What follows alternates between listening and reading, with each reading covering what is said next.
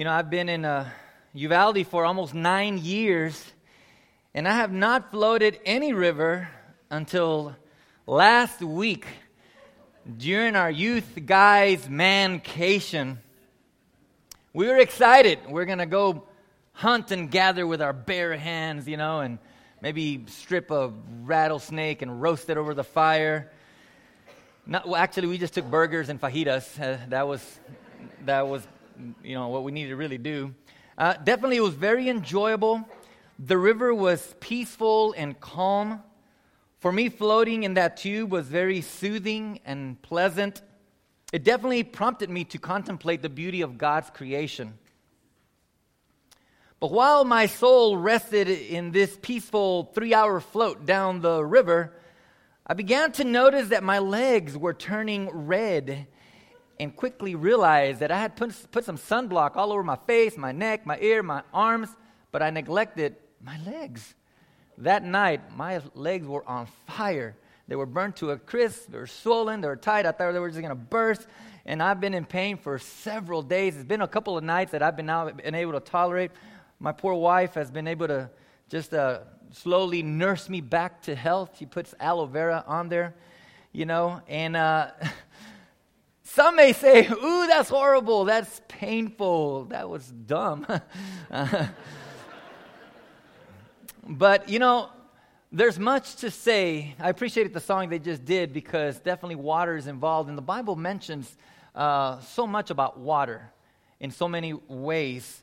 You know, uh, during our uh, summer, just a few weeks ago or so, we, we took our students on a mission trip. And uh, while we were in Little Rock after that, served a few days there, went to go see the ark, and we saw the replica of Noah's ark there in Kentucky, and just a huge, breathtaking three level boat. And uh, just answers a lot of questions, but it just kind of reminded you, right? There was a time when Noah, for 120 years, he warned the people. He let them know, hey, there's a flood that's coming. You know, get ready for it. And of course, they mocked him, they laughed at him. As a matter of fact, I love that Jesus kind of legitimizes the story of Noah. It's not this little fairy tale uh, story that we see in little kids' book, that it's a real, true story. And Jesus said, When I come back, when the Son of Man comes and returns, just know that it's going to be very similar to the days of Noah. For in those days, it was business as usual, right? They were eating and they were drinking, they were marrying and giving in marriage until the day that Noah entered the ark.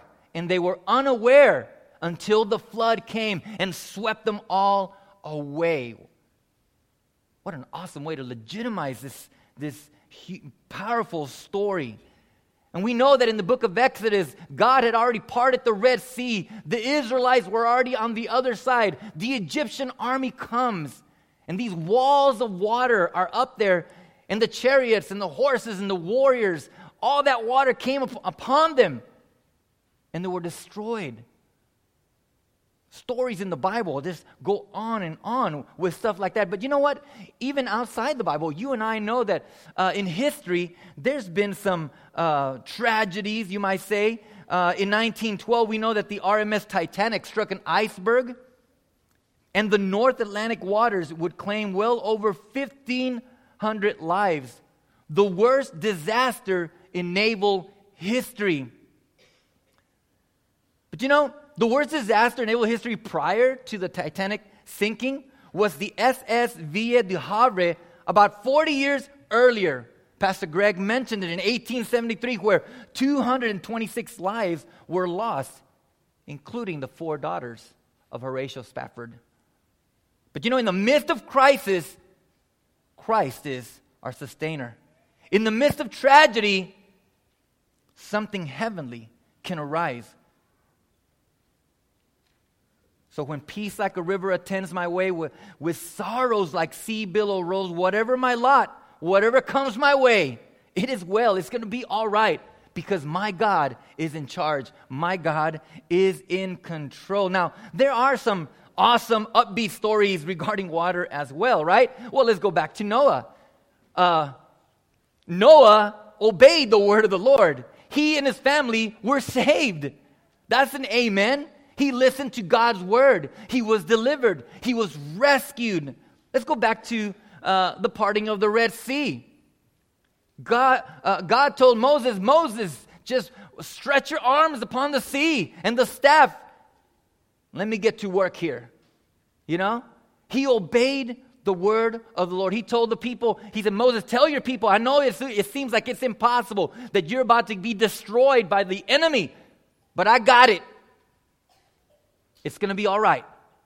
I'm in control. In 2 Kings, we read the story of Naaman, the commander of the Syrian army who went looking for Elisha, the prophet of God in Israel, so, so that he could be healed from his leprosy. And we know the story, right? He went looking for him, and Elisha didn't even come to meet him. He sent his, his servant, and he said, Go tell him that he needs to go to the River Jordan and dip himself seven times, and he's going to be all right.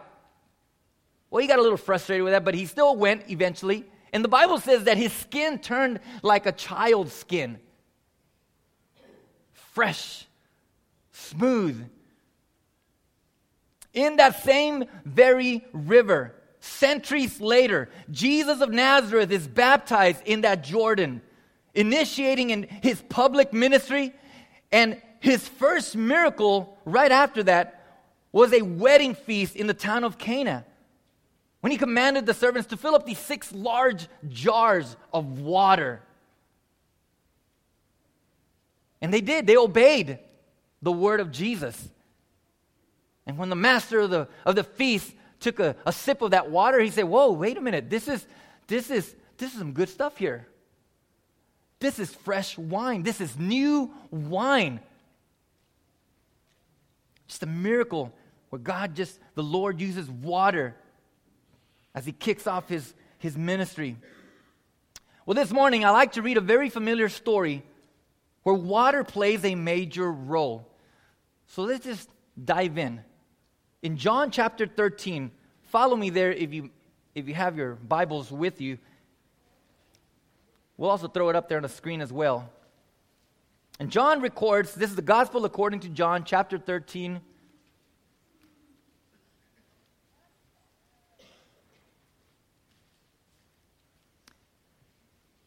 Now, before the feast of the Passover, when Jesus knew that his hour had come, to depart out of this world to the Father.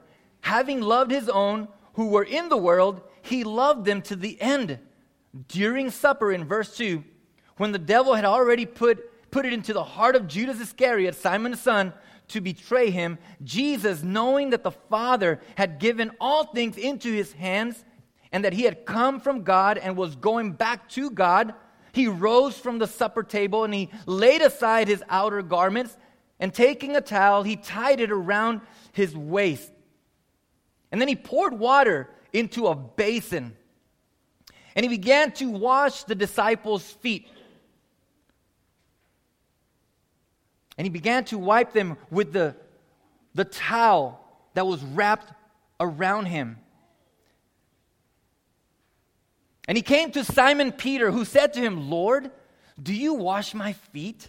Jerus- uh, J- Jesus answered and said, What I am doing, you don't understand right now, but afterward you will understand. Peter said to him, You shall never wash my feet. And Jesus answered, responded, If you if I do not wash you, you have no share with me. And Simon Peter immediately said, Lord, not my feet only, but also my hands and my head. And Jesus said to him, the one who has bathed does not need to wash except for his feet, but is completely clean. And you are clean, but not every one of you. For he knew who, he, who was to betray him. That is why he said, Not all of you are clean. And in verse 12, when he had washed their feet and put on his outer garment and resumed his place, he said to them, Do you understand what I have done to you. Lord, we just uh, come before you, Lord, trusting your word, Father, that you will speak to us, reveal yourself to us, Lord. And I pray, God, that we may be sensitive to your spirit this morning. In Jesus' name, amen. So let's, let's kind of look at a, a couple of things that are going on here. Now, your Bible might have a heading title that might say something like uh, Jesus washes the disciples' feet. Um, this is also the scenario of the Last Supper. Supper. The other Gospels kind of go into a little bit more detail, but it's, it's also the, the Last Supper. But imagine just with me it's the Passover season, and Jesus is at the table with his disciples partaking of a traditional meal that has been handed down over the centuries. They are in a borrowed facility, an upper room. And, and, don't miss the imagery. Imagine the table. The cups are filled, the dips, the breads, the meal is prepared. And all of a sudden, Jesus arises. He takes off his outer garment and obviously, there was no servant there to wash the feet of the guests. So Jesus girds up a towel, he fastens it around his waist. And just kind of think of that imagery. He gets some water and he starts pouring it in a basin. Can you hear the water pouring? The disciples, there's a, there's a sense of silence because they're observing what is the master doing? And all of a sudden, he stoops down and he's on his knees and he starts going from disciple to disciple. Do you hear the water splashing? Do you hear the noise as he shuffles from one disciple to the next? And then he comes to Peter. And I love that John kind of brings us into that little dialogue. He zooms in on what took place right there because, see, Peter breaks the silence. So from six to nine, that conversation is, is taking place.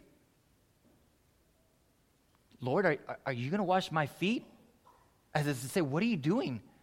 You're the master. You're the Lord. You're, you're the Savior. You, you can't do this. I, I'm not going to allow you to do this. And Jesus in the next verse just says, What I'm about to do, you don't understand, but you will soon afterwards. And Peter once again says, No, you shall never wash my feet. There's the little tension going on right there.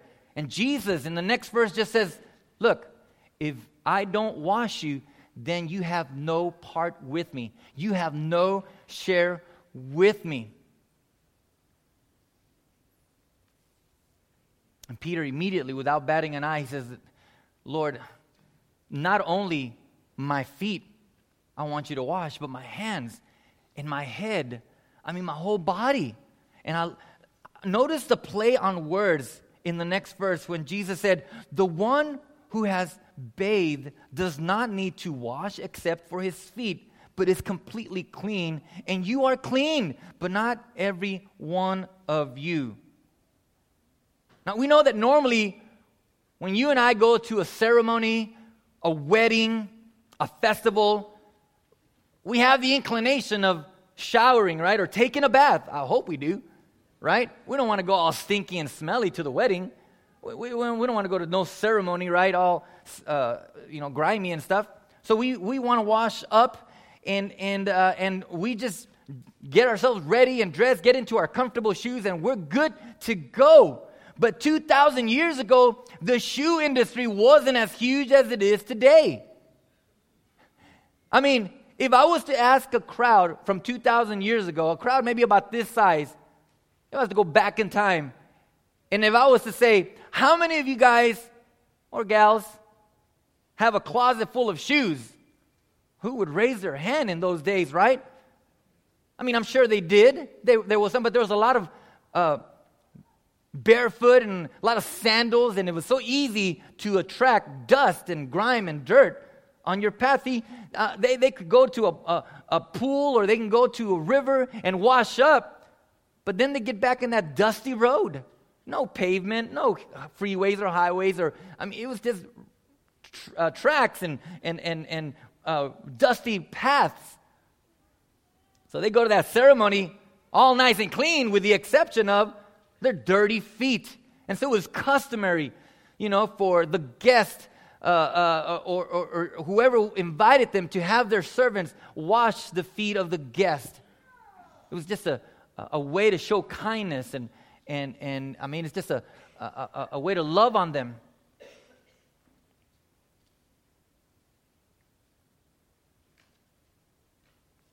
Yeah, they picked up a lot of grime.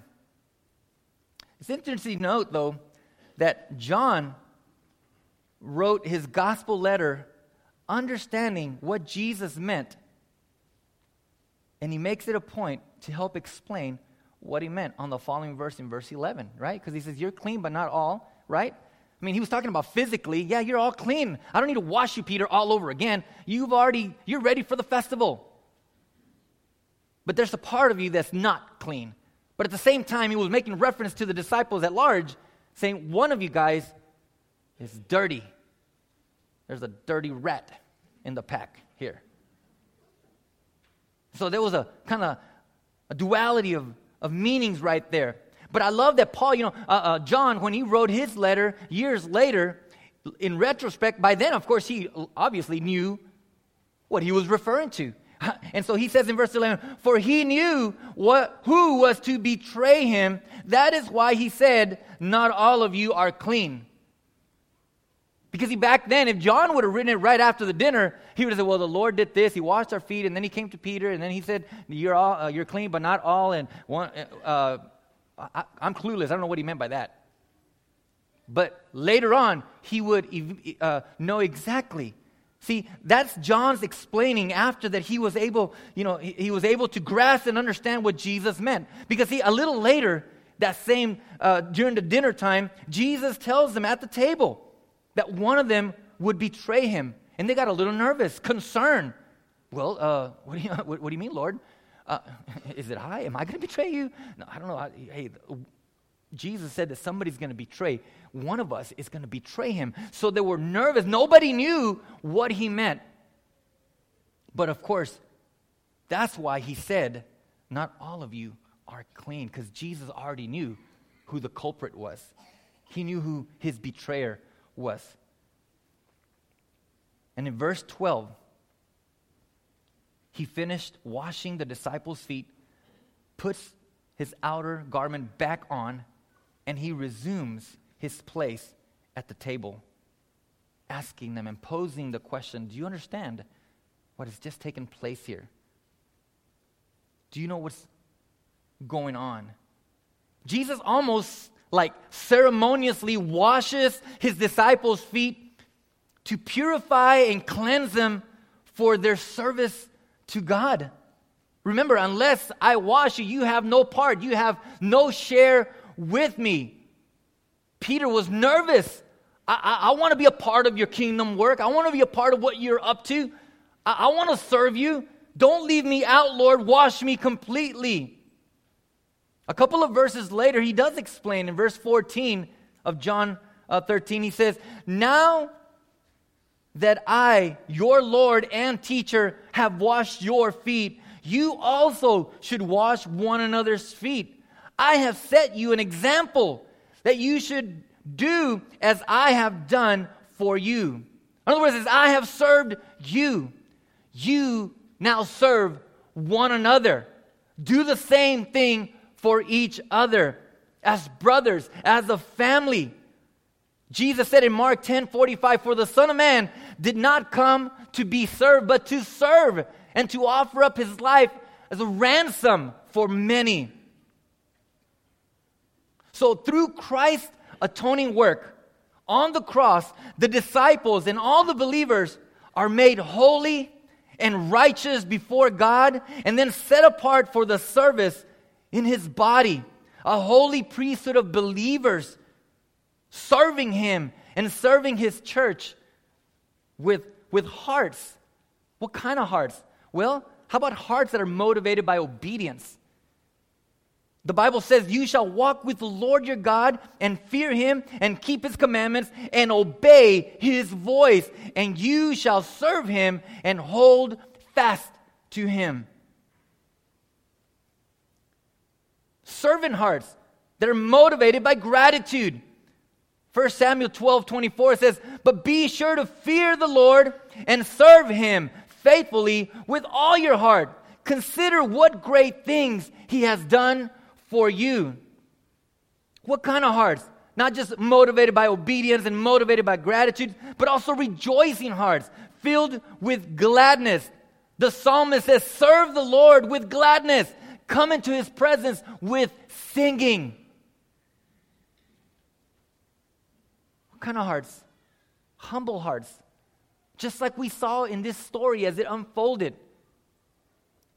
With astonishing humility, Jesus, their Lord and teacher, their rabbi, washed his disciples' feet as an example of how all his followers should serve with humility. Now, there is another aspect to this story that is happening in the backdrop, and, and I, I don't want to leave it out because I think it's critical and it's amazing how all this just kind of comes together. Remember that John starts off his, his story in verse 1 talking about the Passover. It's, a, it's, it's right before the Passover feast all right? It's a, it's a week long festivity, right? But the Jewish, it's kind of like Christmas, right? Christmas for us starts like in July, or uh, for some of us all year, right? But as, as we turn the corner, right, after October 31st, man, commercials, everything's, I mean, we just start seeing more Christmas stuff uh, lighting up, getting ready for it. But as believers, we're gearing up for Christmas. We have Christmas Eve and we throw Christmas parties. Even though we throw Christmas parties at different day, days in December, we know that it's not on Christmas, but it's, it's the season. And this is what's happening here. And so John just kind of paints the picture. It's the Passover season here. It's, it's just right before. And we're celebrating and we're coming together because there's a beautiful picture that is taking place right here. And it all started in the Old Testament. Why? You know, the Passover, um, the Passover meal, eventually we know that leads to the Last Supper, right? Jesus records this narrative, it unfolds right before the feast of the Passover, and it's this Passover meal that, that, that leads to where we are reading today, the Last Supper, in which the ordinance, just shortly after, of the Lord's Supper is initiated as an act of worship for the family of believers to practice. Jesus, do this, eat this bread and drink from this cup as often as you do this. Do it consistently, regularly. And we have for the last 2,000 years believers all over the world do just that. Why do we do that? Well, because the Lord ordained it. It is significant. There is purpose to that. The Apostle Paul lends more clarity as to how to prepare for this act of communion with the Lord. Thanks to the Corinthian church, the church had been kind of deviating from its purpose. They were just kind of getting together and, and, and, they had become just thoughtless and uh, selfish. And it was just church ritual for them. They lost the significance, its meaning, its purpose. And in essence, Paul just, you know, says, hey, listen, when you partake of this supper, you, let's examine ourselves. Let, let's check ourselves out. Examine ourselves. Our hearts and minds must be engaged as we partake of the elements. Examine ourselves. Take time to ensure that our relationship with the Lord is real, that our relationship with the Lord is genuine, that it is authentic. Hey, let's examine ourselves and take the Lord's Supper with hearts that are purposefully thankful because much has been given and Christ became our substitutionary sacrifice. So when we do this, let's not lose sight of why we even do it. And so over the centuries, that's what we've been doing, right? Believers, some, some meet monthly and they take the, the Lord's Supper and they commemorate, they celebrate, they remember as an act of worship. Some do it every other month, some do it uh, every three months. We just did it a couple of uh, weeks ago. It's awesome. It's amazing because it brings us back. It, it makes us reflect a little bit and examine ourselves. Where am I? Am I real? Or am I just being just religious here? Am I just going through the motions? Is this legit for me? Is my walk in Christ the real deal? Or am I just being a religious person warming up a bench here? I mean, it, it, it, it's, it, it calls us, I mean, right up front, let's examine our hearts. Let's make sure we're legit. Let's make sure that we're engaged. Let's make sure that we don't lose sight of the meaning and the purpose. Remember, it started as the Passover, something that literally took place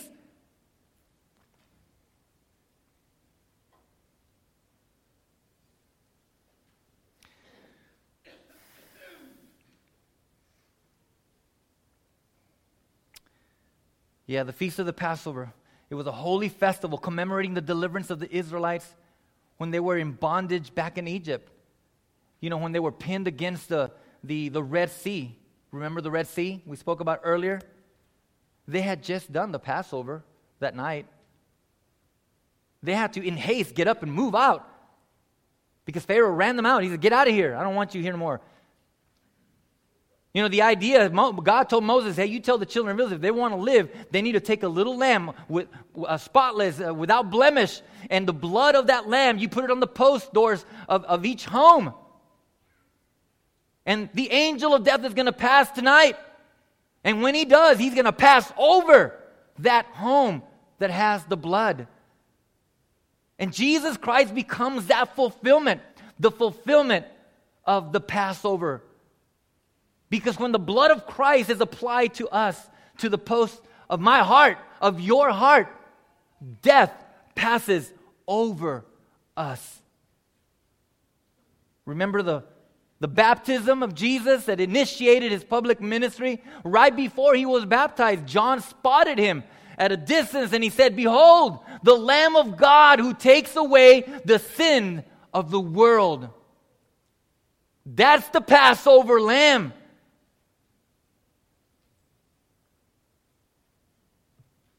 So, just as Israel was set free out of bondage from Egypt, we are set free out of our bondage to sin when we believe that Jesus is the Lamb of God and his precious blood washes us of all our sin. Paul explicitly called Christ our Passover lamb in 1 Corinthians 5 7. When I first gave my life to Christ, it was just, a, just something that uh, blew me away out of the water. I was so excited because I found this new life in Christ. And relatives and friends would say, Ralph, what's wrong with you? You're crazy. You've been brainwashed. You've been going to that church too much. You've been reading that Bible too much. You got too much Jesus going on in your life. And I would quickly say, listen, I'm not just brainwashed. Jesus washed my heart, my mind, my head, everything inside and out. Because he is so good. I have a clear conscience. God's word continues to wash me. You know, we're going to pick up grime along the way. We're going to get dirty. We're, we're, we're not perfect. We understand that. We constantly need the washing of His Word to refresh us, to renew us, to restore us. Just a couple of chapters later, He tells His disciples, You are already clean because of the word that I have spoken. When he said, I am the vine, you are the branches. If you abide in me, you're going to bear much fruit. But he said, Hey, listen, you're clean because of the word that I've given you, that, that I've spoken to you. So let me tell you, my brothers and sisters, when we're feeling gummy, when we're feeling sticky, when we're feeling grimy and slimy and filthy, you and I can go straight to the fountain of God's word and take heed to his word. Hear the word, do the word, abide in the word. And I love that I can go, there's different places where it just refreshes me and I can be washed under the fountain of God's word. I love First John uh, uh, 1 9, right? If we confess our sins, he is faithful and just to forgive us of our sins and to cleanse us from all our unrighteousness. That's a, that's a washing terminology there. He cleanses us when you confess. I love that that's there. Because when I start walking in the journey of life and I start picking up grime, I can always confess it. But you know what? I know we're not perfect. can we really remember every single thing that we do, every offense that we do against God? Sometimes we just, we just won't. There's no way. But I love that you can continue to read God's word. You can, you can stand under other spigots that are just flowing right at you. I love when James uh, writes, My brothers and sisters, if one of you should wander from the truth and someone should bring that person back, Remember this whoever turns a sinner from the error of their way will save them from death and cover over a multitude of sins. A multitude of sins. You know, somebody that's gone wayward, somebody that just kind of left the faith, somebody that gave up on the Lord. You can be instrumental. You and I can be instrumental to pray for them, encourage them, and lead them back to the fold. That's something that just blesses the heart of God. Peter says, above all, let every, let each other, uh, let's love one another deeply because love covers over a multitude of sin. I love that because love is powerful.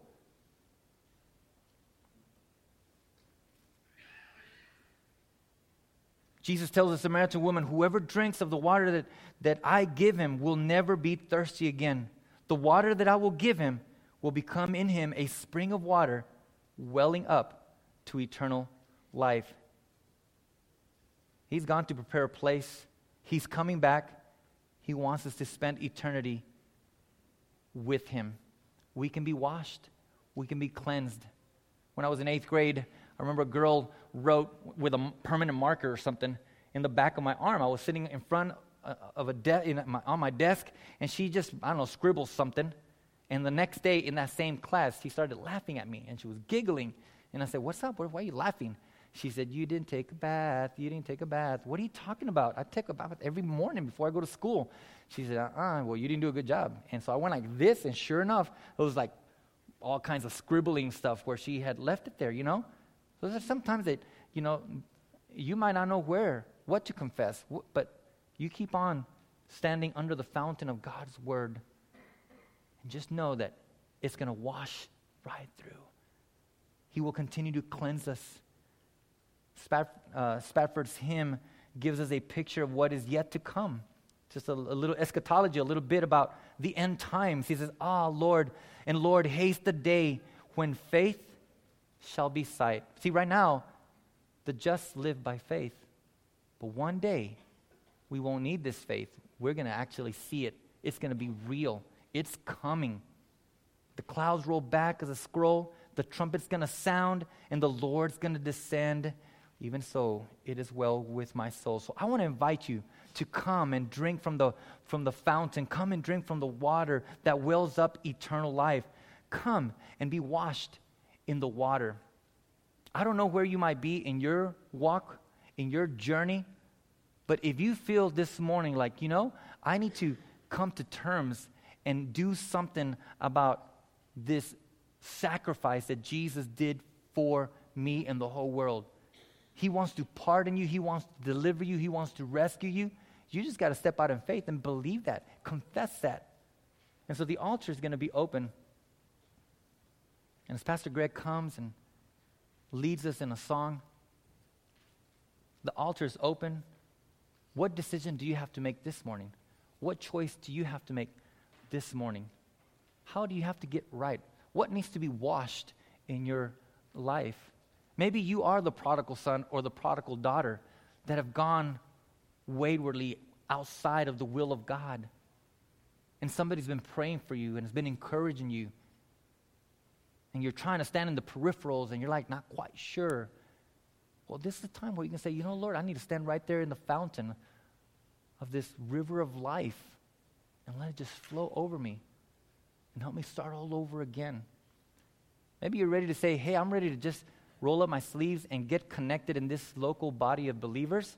And I want to join this church, this fellowship, and I want to serve. I want to use my gifts, my talents. I want to, I want to see how I can get plugged in and be a faithful servant of God, not just somebody that's just going to warm up a bench, but really somebody that's going to be committed to the work of the Lord because, after all, we are to serve one another.